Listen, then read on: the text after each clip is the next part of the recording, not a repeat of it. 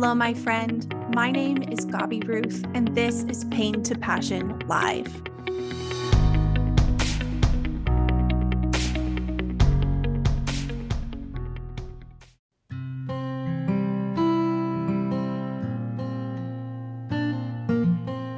Hey there, friends. It's me again, Gabi, for a Coffee with Gabi episode of Pain to Passion Live guess what? I know you will be shocked by this, but I am sitting in a parking lot again to record this episode, and I'm actually a day late because I'll tell you the truth. Yesterday, when I was going to record this podcast, I just was not okay. I was having a really rough day, and the only reason I'm telling you that is because I think we need permission like sometimes we just need permission to have bad days and to have permission to listen to our bodies when they're like, nope, we're not doing this stuff. So I literally took a two hour nap in the middle of the day and got exactly zero of the things on my to do list done. But guess what? Today I feel a whole heck of a lot better. So I'm glad I listened to my body and didn't push through because today I probably would have ended up sick or in pain or something like that. So Hopefully, that will be encouraging to some of you who have just needed a break. It's okay to take a break sometimes.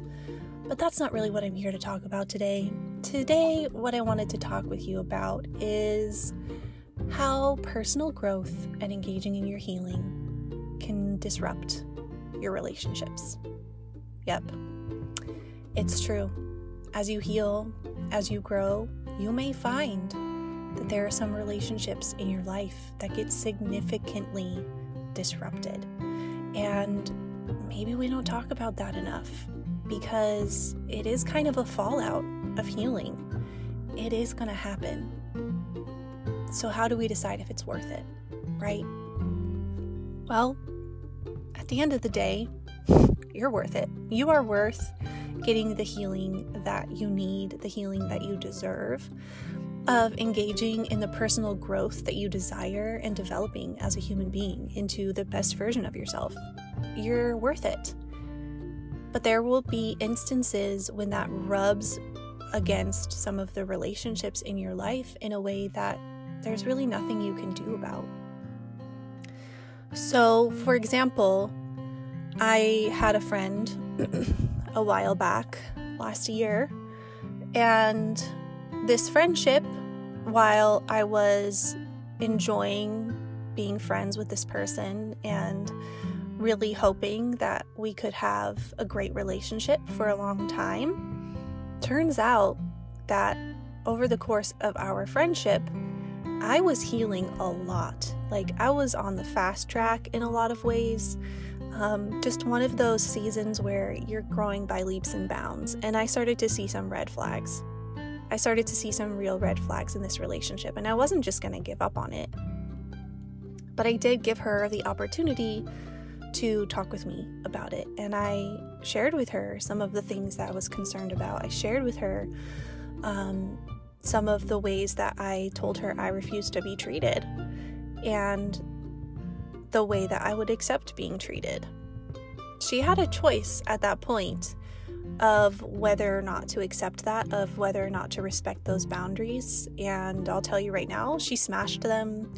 She smothered those boundaries and she did not want to engage in a healthy form of communication or healthy relationship.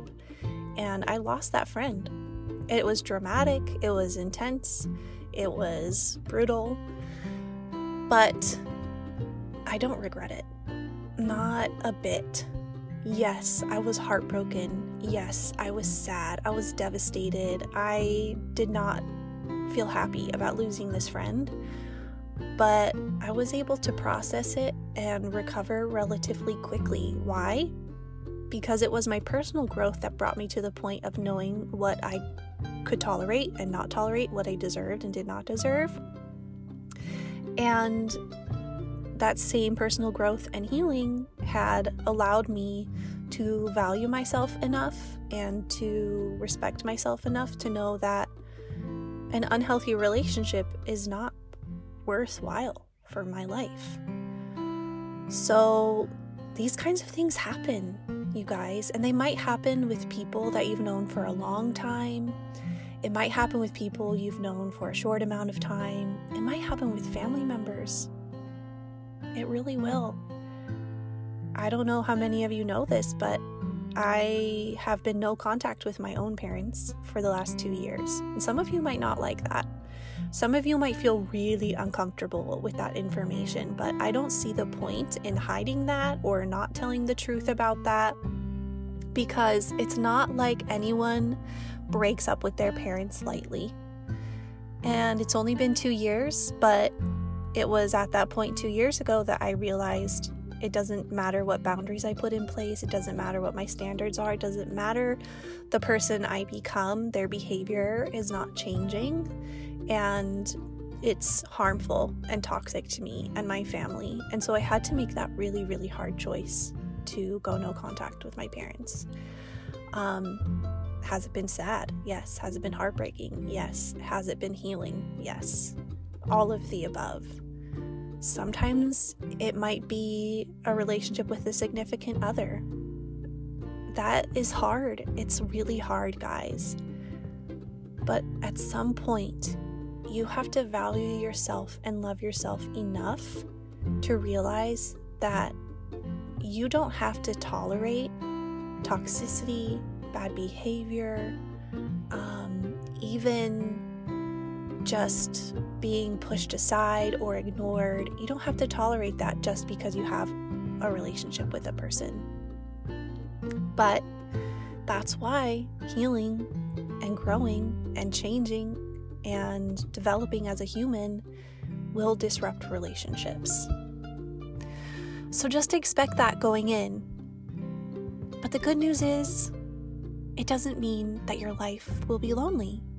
It simply means that you're going to make room in your life for the people who are right for you. And that is a gift.